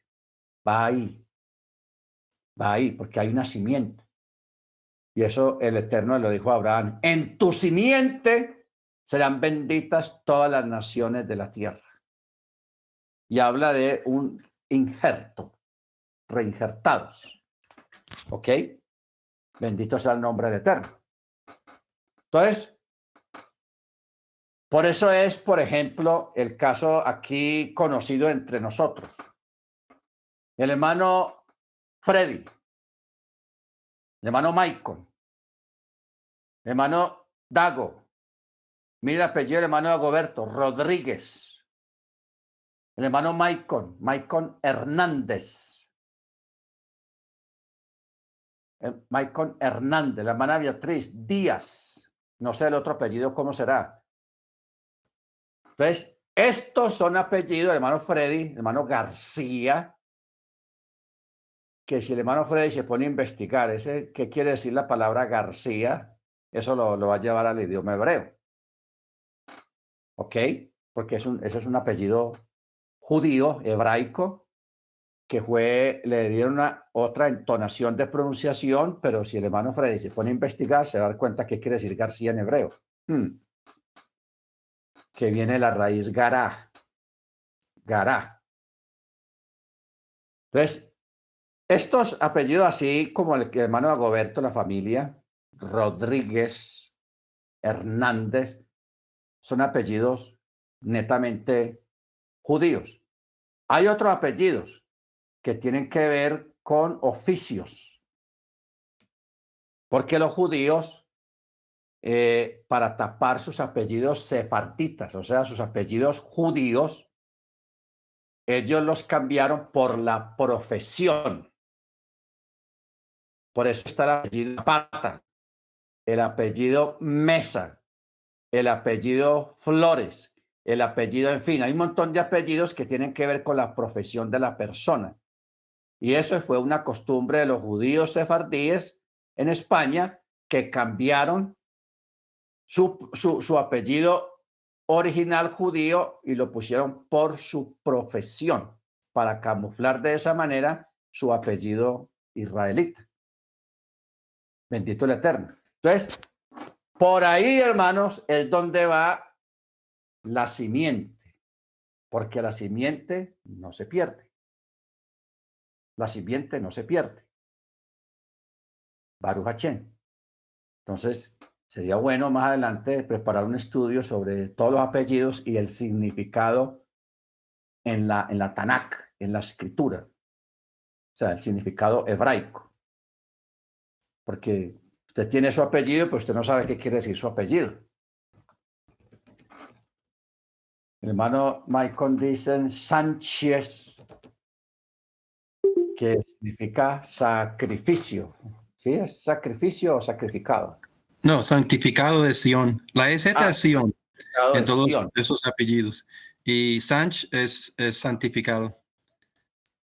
Sánchez. Entonces, ahí nos vamos dando cuenta, hermanos, de, de, de, de, lo que es nuestra herencia, llamémoslo americana, ¿no? Los que nacimos aquí en el continente americano, nuestra herencia.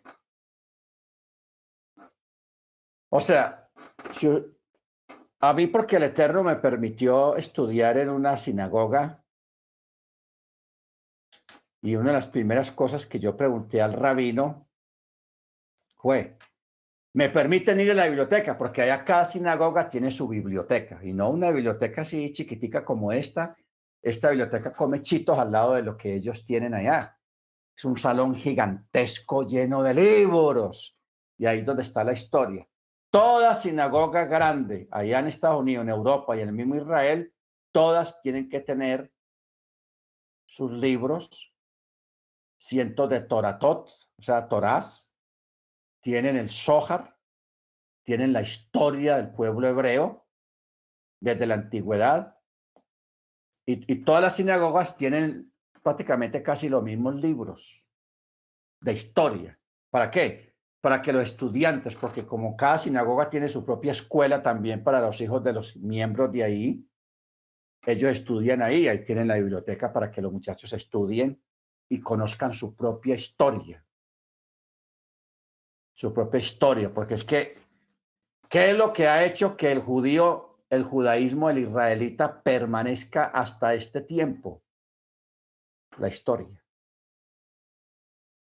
La historia, eso les trae arraigo, eso les trae sentido de pertenencia, no religión.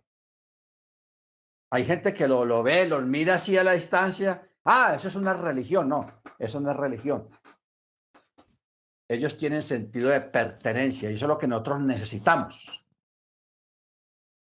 Que nosotros seamos más que raíces hebreas, seamos más que una comunidad, sino que sepamos nuestra historia, la historia de nuestros ancestros, la historia de nuestra fe, porque nuestra fe tiene historia. Nosotros no creemos en Yeshua por goma o porque me convencieron o porque me pareció como mejor él que, que el otro, no, sino tener ese sentido de pertenencia. ¿Quién es Yeshua? ¿Por qué es Yeshua? ¿Para dónde es Yeshua? ¿De dónde vino Yeshua? ¿Qué es Yeshua? ¿Quién es? Porque mire usted, cuando uno se pone a ver los departamentos de historia de, Estados Unidos, de Alemania, de Francia, de Inglaterra. Porque eh, eh, esos países, lo que me ha gustado, lo que me gusta de esos países es que a ellos les gusta la arqueología, la historia, y tienen departamentos de historia, donde ponen a los niños e impulsan mucho la arqueología, conocer la historia de los pueblos, de la gente, de su propio país, cómo vivimos, de dónde venimos, quiénes son nuestros ancestros. Por ejemplo, yo recuerdo hace muchos años, yo fui a un estado muy arriba al norte, centro norte, un estado que se llama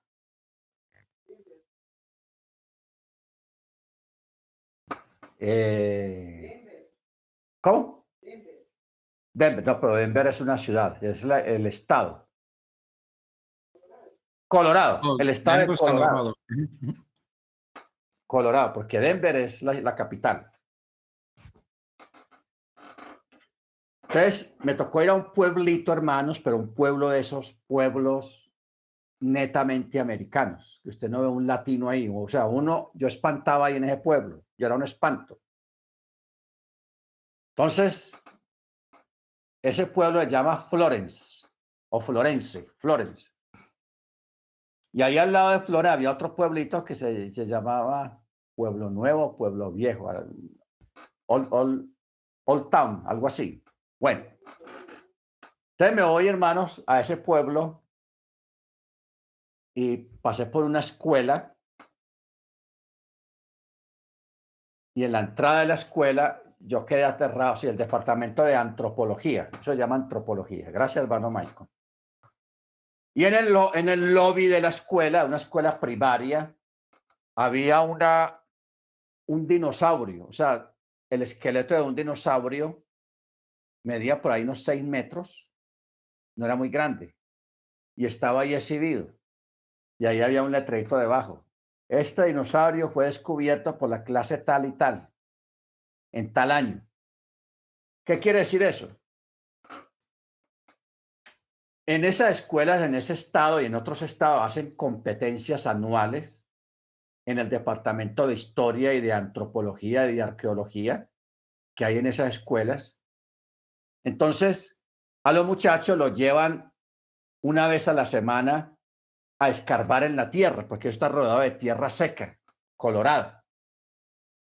Entonces, la clase que encuentre ese año el animal o, los restos de un dinosaurio o un brontosaurio o un tiranosaurio, porque eso ya está lleno de eso. Entonces, la competencia es el que encuentre el esqueleto más grande se lleva un premio, los alumnos les dan dinero, un paseo a Miami o a Hawái o a cualquier. Entonces, los estudiantes, el estímulo de estudiantes en esas escuelas es encontrar los restos de un animal prehistórico. Y los encuentran, unos chiquiticos, otros grandes. Entonces premian a estudiantes con un viaje gratis a esos lugares. Entonces mire usted lo diferente que es, por ejemplo, en nuestros países acá, que eso de arqueología, eso no existe. Eso, los muchachos no saben nada de eso, ni de antropología tampoco. Y eso es un error porque la mayoría de los antropólogos los arqueólogos se han ido a buscar ciudades que hoy en día no existen, que están enterradas en la arena o en las montañas o en las selvas, y lo hacen basado en la Biblia. Porque la Biblia, como es un documento tan antiguo, especialmente el Antiguo Testamento, en la Biblia menciona nombres de ciudades que hoy en día no existen, desaparecieron, no existen. Entonces los arqueólogos, buscando tesoros, buscando historia, buscando, hurgando la historia, tienen que ir a la misma Biblia para buscar esas ciudades antiguas que no existen ni en los libros de esos países, pero sí están aquí en la Biblia y las encuentran. Yo recuerdo, había un tipo, un arqueólogo ateo, que él decía que la Biblia es un libro falso, que eso es mentira y que, que vea, que menciona nombres de, ciudades, que oye, que dónde están esas ciudades, que a ver, y, retando, retando. Y él mismo, en, sus, escarbando la tierra, buscando cosas, tesoros o historia, se ha encontrado esas mismas ciudades que menciona la Biblia. Y, el hombre tuvo que quedarse calladito. ¿Por qué? Porque la Biblia es el único libro más antiguo Hay gente que trata de decir que el Corán es más antiguo, pero eso es falso. El Corán apenas viene del primer siglo. La Biblia viene desde Moche. Viene desde Moche y tiene muchos nombres, tiene mucha historia. Y la, la, y la misma Biblia, la Tanakh, ha ayudado a los arqueólogos, a los eh, historiadores a descifrar la historia de la humanidad a través de los nombres de reyes, de ciudades, de pueblos y de eventos que ocurrieron en el pasado y que están detallados aquí en la Biblia. Y han tenido que acudir a la Biblia para su pesar. Porque la gente desprecia y desdeña la escritura. ¿Ok? Pero la escritura, hermano, es lo más grande que el ser humano puede tener, porque ahí está toda la historia de muchos pueblos antiguos que otros pueblos y naciones más recientes trataron de borrar. ¿Ok? Bendito sea el nombre del Eterno. Entonces, por eso hay que conocer la historia, porque nos llega una invasión de otro país, nos invaden, nos subyugan y nos cambian la historia, otra versión. Ya las generaciones más adelante van a creer esa otra versión que inventaron los colonizadores, los que los invasores. ¿Se da cuenta? Entonces, ¿qué es lo que ha pasado? La Biblia tiene historia que nadie la ha podido borrar. Por eso el Eterno en su sapiencia, él creó los masoretas. O sea, los guardianes del libro. ¿Para qué? Para que nadie meta la mano ahí a cambiar nombres o a borrar historia o a borrar algunas cosas. Y los masoretas son los que han protegen, han protegido la esencia natural y la originalidad de la Biblia, la han preservado y no han permitido que nadie meta la mano ahí. Por eso los masoretas y los escribas saben, la, la Torah de memoria. O sea, a ellos nadie les puede meter cuento. Nadie les puede meter un cuento diferente a lo que está escrito. Y como son muchos, si fuera uno solo, habría peligro de que ese uno solo manipulara el texto pero son muchos. Entonces, si uno trata de, manipular, de decir algo diferente, le caen arriba a los otros y dicen, no, así no es, mire que lo que está escrito ahí. Entonces, eso ha permitido que nosotros tengamos en nuestras manos un documento veraz, original y conciso. Esas versiones nuevas y modernas que hay hoy en día, que la Biblia habla hoy, que la Biblia de las Américas, que la Biblia del pastor, que la Biblia de los jóvenes, que la Biblia de las dorcas, que la Biblia misionera, que la Biblia, eso es puro cuento, hermanos. La Tanakh es lo original que hay. Amén, hermanos. Bendito sea su nombre. Entonces, eh, cuando hablamos de esta menorá, estamos hablando de un elemento dentro del templo y dentro de la, hoy en día lo que nosotros vivimos como creyentes, de algo muy grande. Porque la menorá significa los siete espíritus de Yahweh, o sea, los siete, los Sheva Rujot de Yahweh. Los siete espíritus son la forma espiritual o intelectual que tiene el hombre de aprender, o sea, de entender espiritualmente a Elohim. A través de estas cualidades que el hombre, habiendo recibido de parte de Elohim, puede concebirlo, entenderle, para que esta forma pueda desarrollar la parte espiritual en sí mismo. Al Eterno solo se le conoce es a través de la creación, de sus obras grandes y portentosas, de, la revelación de él al hombre que se acerca de él por medio de la adoración y por medio del temor reverente a su voluntad a través de guardar el mandamiento. Al Eterno solamente se le puede adorar en su misma dimensión. ¿Cómo? Ruach. Por eso Yeshua dijo, Vendrá tiempo en que los verdaderos adoradores adorarán al Padre en espíritu y en verdad. Amén. Ya que lógicamente nosotros sabemos que Él es espíritu. O sea, no lo podemos ver materialmente con nuestros ojos, por lo cual no hay para Él, no hay para el adorador un punto de referencia. Por eso nosotros no tenemos un punto de referencia o un objeto. La única punto de referencia que nosotros tenemos es Jerusalén. Jerusalén. Pero que tengamos un objeto que represente al Eterno, no se puede. Porque el mismo Eterno pregunta y nos confronta y nos dice, ¿a qué me compararéis? Si yo hice los cielos y la tierra, o sea, todo lo creado, de lo creado no podemos sacar un objeto para que digamos, ah, esto se parece a Yahweh. No se puede. ¿Por qué? Porque Él es más grande que la misma creación. De la única forma de adorarle a Él es a través de Yeshua, porque el verbo se hizo carne y habitó entre nosotros. O sea, Yeshua es la imagen del resplandor de la gloria del Eterno. Yeshua es la imagen para nosotros en nuestra humanidad y en nuestro conocimiento. Yeshua es la imagen del Elohim invisible. Por eso Yeshua dijo, el que me ha visto a mí ha visto al Padre. Pero nadie puede ver al Padre en esencia solo. Hay que, a él se le ve a través de Yeshua. ¿Ok? Ojo, ojo, a estas palabras que dijo Yeshua, el que me ha visto a mí, ha visto al Padre. ¿Cuál es el problema que nosotros tenemos en este momento, en este tiempo?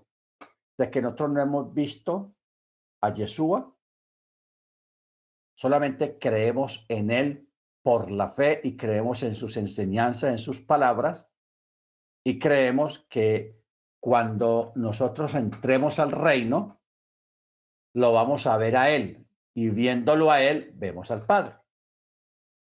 ¿Ok?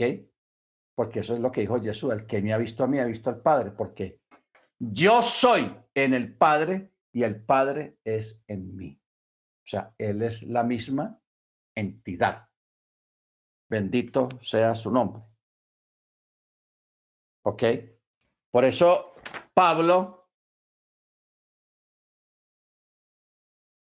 eh, no, Isaías 11, mire cómo dice, pero saldrá una vara del tronco de Isaí, un vástago retoñará de sus raíces y sobre él reposará el espíritu de Yahweh, espíritu de sabiduría, espíritu de inteligencia, espíritu de consejo, espíritu de poder, espíritu de conocimiento y espíritu de temor a Yahweh. Aquí están los siete espíritus de Dios que representa la menorá. La menorá, uno, dos, tres, cuatro, cinco, seis, siete los siete espíritus. Por eso la menorá es tan importante. Cuando usted tiene una menorá en su casa, le está recordando a usted que sobre este vástago, sobre Yeshua, reposa los siete espíritus del Eterno que están sobre toda la tierra. Espíritu de Yahweh, espíritu de sabiduría, espíritu de inteligencia, espíritu de consejo, espíritu de poder, espíritu de conocimiento y espíritu de temor a Yahweh. Bendito sea el nombre de nuestro Adón Yeshua. Esto es lo que el antiguo pacto se llamaba los siete espíritus del Eterno, que están representados en los, lo que dice en Apocalipsis, lo que dice en Apocalipsis, en capítulo 1, verso 20. El misterio de las siete estrellas que viste a mi diestra y los siete candelabros de oro. Las siete estrellas son los siete ángeles de la Keilot. Y los siete candelabros son las siete Keilot, o sea, las siete congregaciones representadas allí. Apocalipsis 4.5 dice, del trono salen relámpagos, voces, truenos, y delante del trono arden siete lámparas de fuego, las cuales son los siete espíritus de Yahweh que hay extendidos sobre la tierra, en especial dentro de las congregaciones. Los siete Baruch Hashem. Bendito su nombre.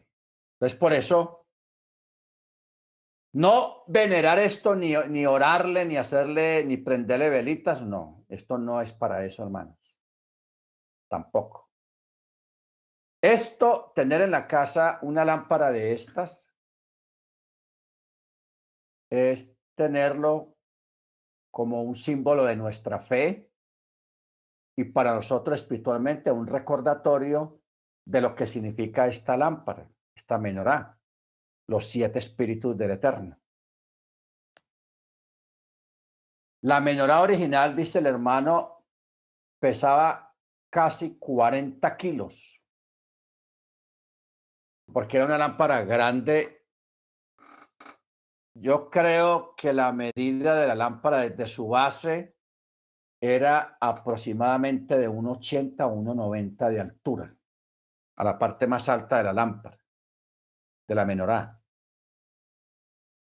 Todo, todo, las copas, los grabados que tenía acá, la forma que tenía todo esto acá, todo era vaciado en oro batido. Oro batido. Puro oro. Por eso es que los romanos se la llevaron para Roma cuando destruyeron el templo, el segundo templo. Ellos llevaron todos los tesoros y entre los tesoros estaba la menorá. De eso sí hay grabados históricos. De eso hicieron una, tallaron una piedra, una pared y ahí grabaron a los romanos llevando en los hombros la menorá, porque eso era puro oro. Y un país invasor, eso era lo que hacía llevase los tesoros del país perdedor, del país invadido. En este caso se llevaron todos los tesoros del templo y la mayoría de esas cosas, de esos objetos, estaban vaciados en oro o cubiertos en oro. Y los países invasores pues iban detrás de los tesoros del país derrotado. E, eso todavía pasa. Cuando mataron a Gaddafi, los americanos le robaron el oro a Libia. Eh, con lo que pasó en Ucrania hace unos años, también llegó un avión eh, americano, se llevó 40 toneladas de oro. eso todavía, eh, y, se los americanos se robaron el oro a Venezuela y a unos cuantos países. Sí, eso todavía pasa. eso todavía existe, hermanos porque en, allá en Irak, que allá había mucho oro, pero Irak ya lo había hecho con Kuwait, porque la guerra comenzó porque Irak invadió, creo que fue Kuwait, y en Kuwait había mucha plata, demasiada plata en los bancos y oro. Entonces Saddam invade Kuwait y le cae a los bancos y donde estaban el oro y se los llevaron para y después le cayeron los, los aliados, los americanos, y también saquearon todo Irak y se llevaron todo el oro, se lo llevaron para, lo repartieron a Estados Unidos. O sea, eso ha sido una constante, hermano. Los Estados Unidos no es que sean una una, unos angelitos, ellos también han saqueado países y se le han llevado a Venezuela, le quitaron el oro venezolano a Rusia ahora, en esta guerra, la OTAN y los americanos también se quedaron con los, las reservas y, o el dinero que tenían en los bancos fuera de Rusia, también se lo, lo quitaron. Y eso no ha cambiado, como dice el hermano Michael, eso sigue, hermanos. Eso sigue. Entonces, realmente no, no se sabe qué ha pasado con la menorá, ¿Dónde está ahora? Posiblemente lo tenga la Iglesia Católica, porque la Iglesia Católica en, su saqueo que ha realizado a través de los siglos, ellos también se robaron los tesoros de cada país donde llegaban. Se han enriquecido a costa de, de, de, las riquezas que han, que han hecho en los saqueos de los países donde han llegado. Por eso aquí en América se todavía están buscando el dorado. Ustedes saben que en Bogotá, el aeropuerto de Bogotá, la capital de Colombia, se llama Aeropuerto El Dorado. Esa palabra viene de una leyenda que se regó los españoles cuando vinieron acá, de que aquí en, en Colombia había una ciudad de puro oro. Las casas eran de oro, las paredes de oro, todo era de oro. Entonces todavía hay gente, hermanos, aventureros, buscando el famoso dorado, porque así lo llamaron, el dorado. Y todavía lo están buscando. De pronto exista o no exista, pero hasta ahora no lo han encontrado. No lo han encontrado todavía el famoso dorado. El único que tiene el dorado es el eterno, que es la nueva Jerusalén. Calles de oro, mar de cristal. ¿Ok? Ese sí es el verdadero dorado, pero nosotros no vamos detrás de ese dorado pues para enriquecernos, sino que el oro allá va a ser como polvo, como tierra en este momento. Estará tan abundante que va a ser como, como tierra, como pisar tierra. Amén. Baruch Muy bien, hermanos. Vamos a preparar.